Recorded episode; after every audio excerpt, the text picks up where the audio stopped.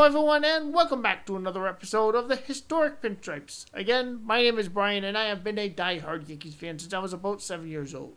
The goal of the Historic Pinstripes is, as always, to preserve the rich history and tradition of the New York Yankees by discussing the greatest Yankees players, coaches, and Yankees moments in Yankees history. So this week, I'm going to be doing a tribute to the boss, George M. Steinbrenner otherwise known as George Michael Steinbrenner, being his full name. Um, he was born on July 4th, and hence the reason why I decided to do an episode on George Steinbrenner today, of course, being um, July 4th. Um, but so, of course, he was uh, born in 1930 and he passed away in 2010 of a heart attack at 80 years old. Um, he actually would have been 93 today. Um, but he also actually went to uh, he, he graduated from Williams College and he actually served in the Air Force in 1952, um, just after graduating. And he's after that, I guess in in the Air Force, he served as an aide to the commanding general at Lockbourne Air Force Base in Ohio. Um, I guess he was re- responsible for setting up athletic programs and sporting events, which is c- kind of interesting. Um, it makes a lot of sense uh, for for Steinbrenner considering his future endeavors with the um, New York Yankees. And I guess at the time, and uh, I guess like just before 1973, he actually want he he wanted to be part of a group that was going to buy a Major League Baseball team. And I think originally he had wanted to buy the Cleveland Indians. Um, of course, that didn't happen, and you know, fortunately, the he ended up buying the purchasing the Yankees uh, CBS used to own the Yankees. I believe Michael Burke was the original owner at the time, the original principal owner, and he sold the Yankees to. Um, and actually, I believe Gabe Paul was a part of the um, the purchase. From he, he was a part of the ownership, which, which was owned by CBS. And um, interestingly enough, he becomes the GM under George Steinbrenner. But uh, so uh, Steinbrenner, of course, purchased the Yankees from CBS for a reported $10 million.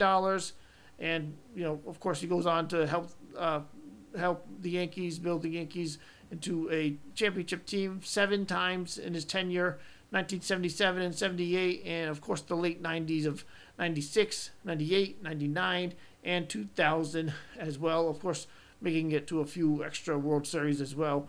Um, but George Steinbrenner, um, the the thing about him was that he always he loved to win.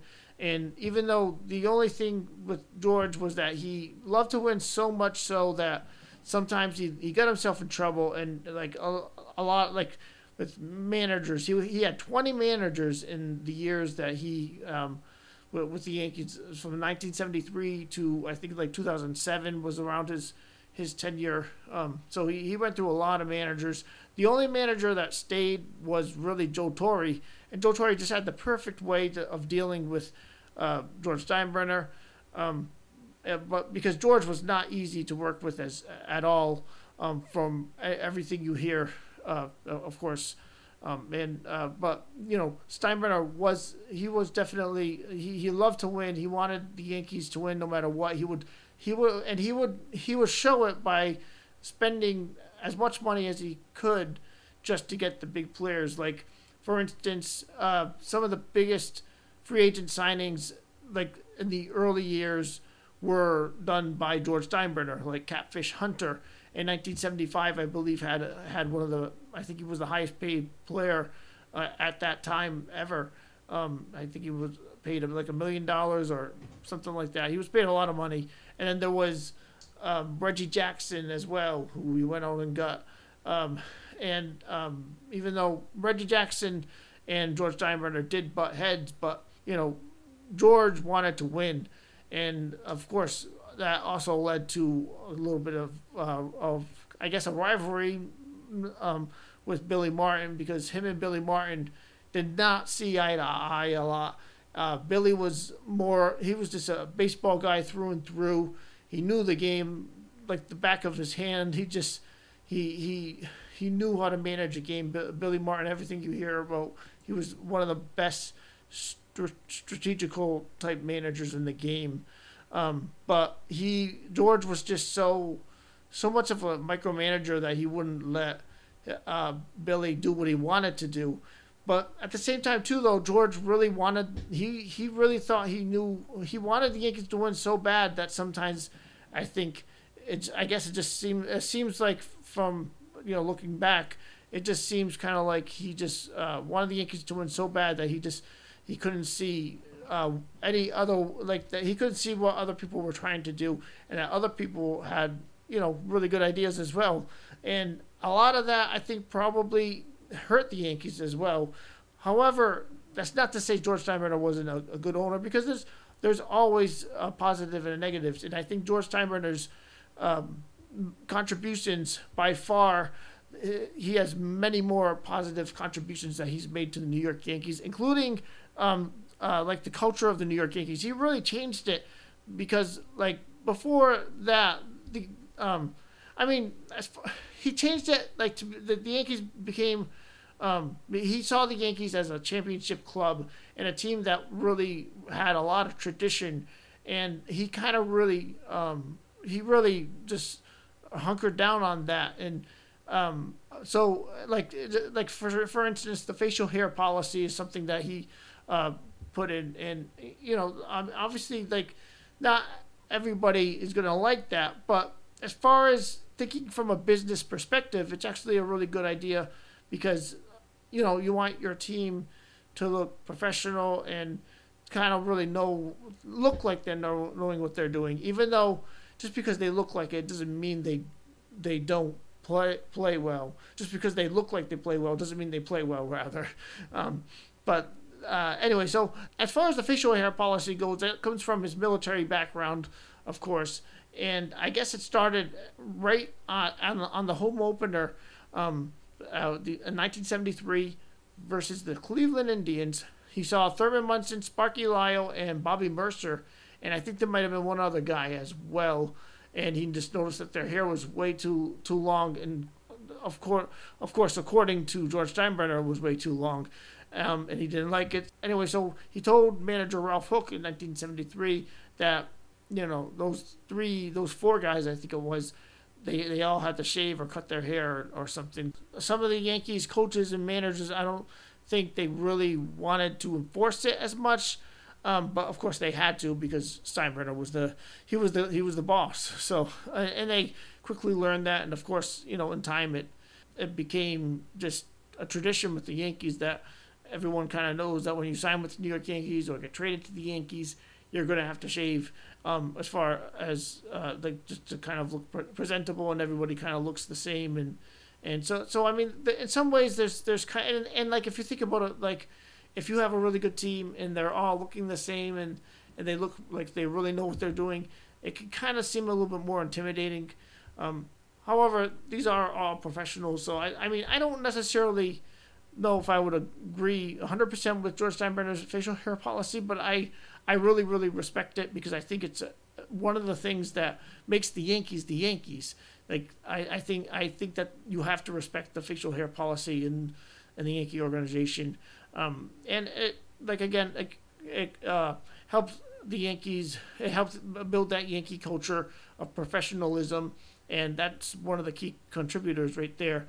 Um, and and another thing I think is just that he just the fact that he just just wanted to win and he didn't care how much money he had to spend to do it. And one of the complaints it seems like with fans now is that it seems like people just want they, they want their owners to spend money on their their uh you know the the upcoming free agents. Of course, sometimes it's you, you don't you can't always do that, but the fact that Steinbrenner was so willing to spend money on his players, and, and, and don't get me wrong, I think Hal Steinbrenner is I think he he is willing to spend money, but he's just not. I, I wouldn't say he's as willing to spend money as much as George was. However, at the same time, too, though, I I, I do think that George Steinbrenner wasn't really.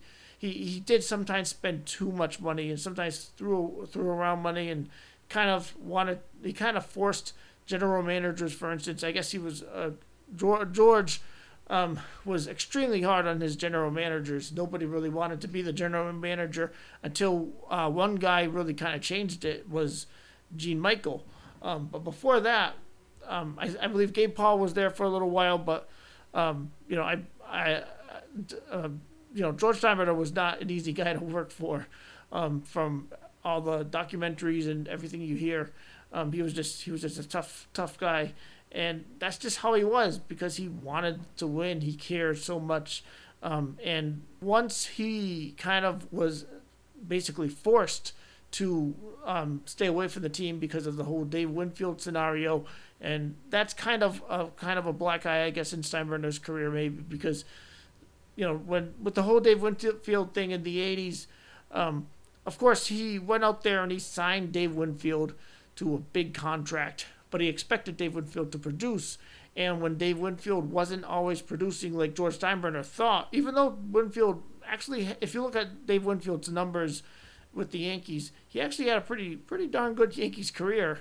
It's pretty shocking that Stein, but but it just kind of shows you the expectations that Steinbrenner had were so high, especially when he signed a big player like a Dave Winfield or Alex Rodriguez. He expected he expected basically almost perfection from those guys. He expected those guys were going to carry the team to the championship, and if he if they didn't, he was going to ride them, and he was going to he was not going to. For instance, with Dave Winfield, it basically like Dave Winfield might have gone into the Hall of Fame as a Yankee, but I've read that um, Dave Winfield actually decided not to go into the Hall of Fame as a Yankee, probably because of the you know all the animosity he had with George Steinbrenner in the 80s because George Steinbrenner gave Winfield a, a really really hard time just calling him out in the newspapers all the time, which is something that he would do with players a lot if they weren't performing.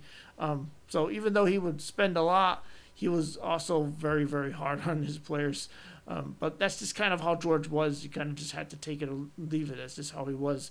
Um, but you know, he wanted to win at all costs. He wanted to do do what he could, even if it meant sometimes doing things that weren't always weren't always the right things to be that he should have been doing. And of course, that led to the his suspension in the late '80s. I believe, like 1989, I think, or 1990, he got suspended. And however, it was kind of a, a little there was a little bit of a silver lining there for the Yankees um, because Steinbrenner was kind of getting a little bit out of control with his spending, and so he was it kind of forced Steinbrenner to back off, and maybe in a way it kind of helped him realize, hey, uh, I can let these guys uh, run the team a little bit without um, doing as much. And um, of course, that's what the Yankees had to do. Gene Michael stepped up as the general manager, and because um, he was already the general manager anyway. And um, Gene Michael, he's the architect of that late '90s dynasty.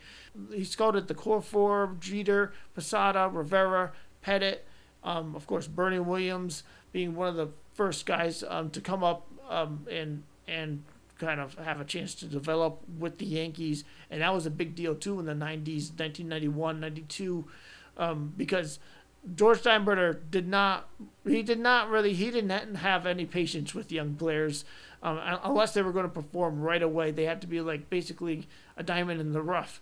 And Bernie Williams wasn't really that guy. Like when he first started, he struggled and um, I, I think he had some issues with some of the players that were in the clubhouse who weren't really very kind to Bernie at all. Um, I, I, believe one of them might have been Mel Hall, who was an outfielder who, but of course Mattingly being the captain, eh, really stepped up and uh, helped Bernie a lot. However, um, you know, the Gene Michael, um, you know, he kind of had a little bit more of a hands-off approach. Even though he was the GM, he was kind of like the, the guy in charge, and he kind of let the players play. He let his managers manage and the coaches coach, and and uh, you know, I, I think maybe in a way Steinbrenner kind of like, but it, although when he came back though, like around I think he came back around '93 or so, he did start signing. He signed he signed Wade Boggs, but at that at that time they had a, a young nucleus, so they signed Wade Boggs. They uh, brought in Paul O'Neill and a few other guys, and um, then they started just getting a little bit better, and um, of course I guess Bernie Williams still took a couple more years um, until like, it wasn't until like 1995 for Bernie Williams when he had a breakout year. And George Steinbrenner, um, he, he actually wanted to trade Bernie, um, but of course G. Michael just kept telling him no, nobody wants him, or no, I can't, we can't trade him, or whatever it was, um, because they understood that George was not gonna. He, he he did not have patience for young players that weren't performing, um, and he he would want to rather just go out and get somebody who's already really good. So, anyways, that's that's basically how the Yankees um, got to the uh, late '90s, and once they got to 1996, of course, Matt, Don Mattingly ended up leaving the Yankees after '95 and retiring eventually. Um, but you know, the Yankees went out after '95. Of course, they fired uh, Buck Showalter, even though Buck Showalter did a heck of a job as a manager. Um, you know, George Steinbrenner goes out and he hires Joe Torre, and which was not a popular move at the time, but he gave Joe Torre a chance. He gave Darryl Strawberry a chance, and both those guys, of course, especially Joe Torre. Joe Torre, every year, Joe Torre was the manager for the New York Yankees. Twelve years, the Yankees made the playoffs, and um, of course, they went on to win uh, four World Series, um, and of course, three World Series in a row. Um, so uh, George Steinbrenner was not afraid to take risks. Um, he was not afraid to listen to his uh, front office members. It seemed like, especially toward the end of, end of his um, tenure with the Yankees, um, like uh, I think it was Arthur Richman who was the guy that um, was was the one that recommended uh, George Steinbrenner hire Joe Torre and or, or at least interview him. And of course, you know, it's a great thing that he did because Joe Torre was a perfect fit for the New York Yankees, and really he was a perfect fit for George Steinbrenner himself. So it's interesting that George George uh, picked Joe Torre. Um, but in, in, a lot of ways, it makes a lot of sense because Joe Torre really he really wanted to win too because he had never won a World Series. Um, so I mean, um, and, and, you know he surrounded Joe Torre with a lot of really good coaches like Mel Stottlemyre, who was a really good pitcher for the New York Yankees back in the uh, 60s and 70s. And um, I, am not sure how established he was as a pitching coach by then. I, although, actually, yeah, I, I, believe he was established as a pitching coach because I think he was the Mets pitching coach back in 86 or somewhere around there anyway. Um, but he was a really he was a really high, highly regarded pitcher um, and pitching coach. Um, and they had guys like Willie Randolph and he he had a lot of good guys around him, Jose Cardenal. And so even though the Yankees uh, were kind of building that that late '90s dynasty without George Steinbrenner, they couldn't still couldn't have won, won it without George Steinbrenner because uh, um, like just before the Yankees started winning, you know, like I said, pretty much as soon as he came back, he went out in the offseason that I think it was that same offseason, like around '93 or '92, and they got Wade Boggs, they got uh, they traded for Paul O'Neill eventually as well. They made some really good trades like that, and trades where, uh, like um, Jimmy Key was another guy. Eventually, they would get, and all those guys helped the Yankees to win the '96 World Series. Um, of course, Paul O'Neill helped the Yankees to win uh, four World Series in the late '90s. Um, so I mean, so if it wasn't for George, the Yankees probably don't win as many World Series. And even like um, thinking about like from 98 to 99, of course, David Wells has the best year of his career in 1998. But, you know, of course, a lot of it goes to Brian Cashman, who was the GM in 1998. And um, he makes the trade. Uh, actually, oh, I think it was, yeah, but Cashman was the GM in 98. He just took over for uh, Bob Watson, who was the GM, I believe, after 96 and 97. Um, but uh, Brian Cashman makes a trade for Roger Clemens, and I'm sure George Steinbrenner was a big part of that. And so George was not afraid to make a difficult decision um, in, uh, in trading a popular player like David Wells uh, for a guy like Roger Clemens. And they didn't, he made a, he did a lot of that stuff like uh, Dave bringing in David Justice. Um, of course, Brian Cashman like he was the guy that made the moves but I'm sure he's not going to make those moves without the approval of the boss. So that, that kind of proves right there that, you know, George, even though George Steinbrenner was a tough guy to work for, if you could work with him and you, and if you could earn his respect and um, like he was he was going to do whatever he could on his end to help his team win, and the so anyways as far as George Steinbrenner being a Hall of Fame owner I, I think that George Steinbrenner definitely deserves to be in the Hall of Fame. Uh, I, I think Steinbrenner's probably I think he, I think he probably should already be in the Hall of Fame, really, because I mean, he, he's if you think about it, like a lot of times when fans complain about their teams not spending, that's the number one thing that Steinbrenner did, is that he went out there, was not afraid to spend money on players, and obviously he made a lot of, you know, not, he did not, um, he did not always sign the right players, and a lot of times he probably didn't sign the right players.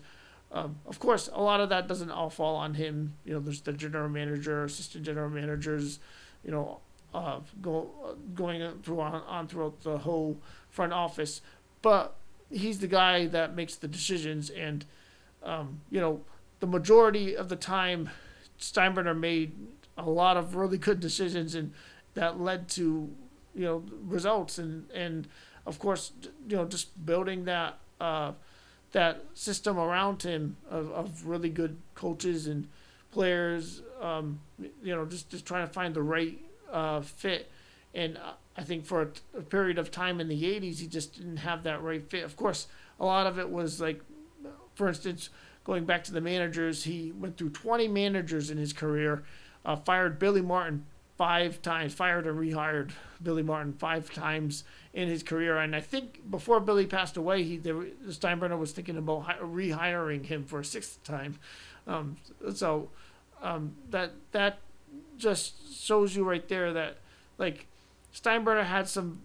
He definitely wasn't a perfect owner at all, but at the same time though too, what he did for the Yankees. Like, like Steinbrenner was who he was. He, he that's just who like he wasn't afraid to to take risks and um, you know, I think early on in his um, tenure with the Yankees, kind of like especially in those those years in the 1980s, he was he was just too uh, kind of hands on. I mean, I I definitely think that George Steinbrenner is a Hall of Fame owner. I mean, he's he's really kind of changed the game with the way that free agency is and going after the top uh, free agents. Um, so, anyways, that's just my opinion. Um, but uh, feel free to let me know who, uh, what you think of George Steinbrenner and if you think if he should be in the Hall of Fame. You know, my opinion, George Steinbrenner is definitely a Hall of Fame owner, already being the Hall of Fame already, in my opinion.